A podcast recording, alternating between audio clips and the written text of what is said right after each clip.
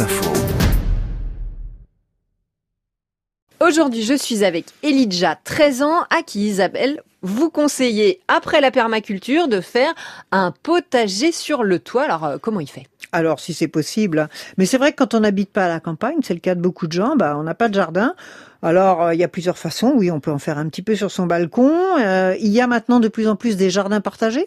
Et puis, c'est vrai, il y a des gens de plus en plus euh, qui font de la culture sur les toits des immeubles. Quand c'est possible, il y a même des, agriculteurs professionnels maintenant sur les toits des immeubles qui vendent leurs récoltes bah, aux gens, aux gens autour d'eux, même des fois aux, chefs cuisiniers d'à côté.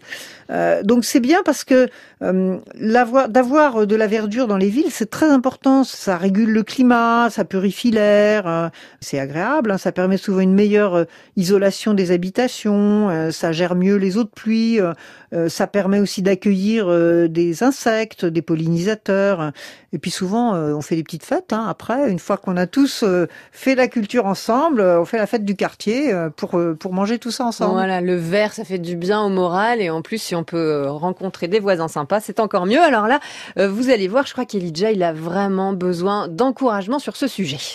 Quand je plante une fleur, peut-être euh, peut-être un mois après, bah elle fane parce que j'ai pas mis assez d'eau. Voilà, donc le potager sur le toit, il sent moyen là. oui, oui, mais ça parce que tu sais, Lydia, faut les aimer les fleurs. Hein. Euh, non, mais il faut il faut se renseigner parce que tu vois, par exemple, si si toi tu as tendance à oublier euh, d'arroser les fleurs, faut peut-être mieux avoir des plantes grasses ou des petits cactus qui sont qui sont mignons et qui ne demandent pas trop d'eau. Euh, mais après, tu vas apprendre parce que si par exemple tu es dans un groupe où il y a un jardin partagé, bah les autres ils vont te montrer euh, ce qu'il faut faire et, et comme ça euh, tu vas euh, tu vas apprendre petit à petit quelles sont les différentes plantes.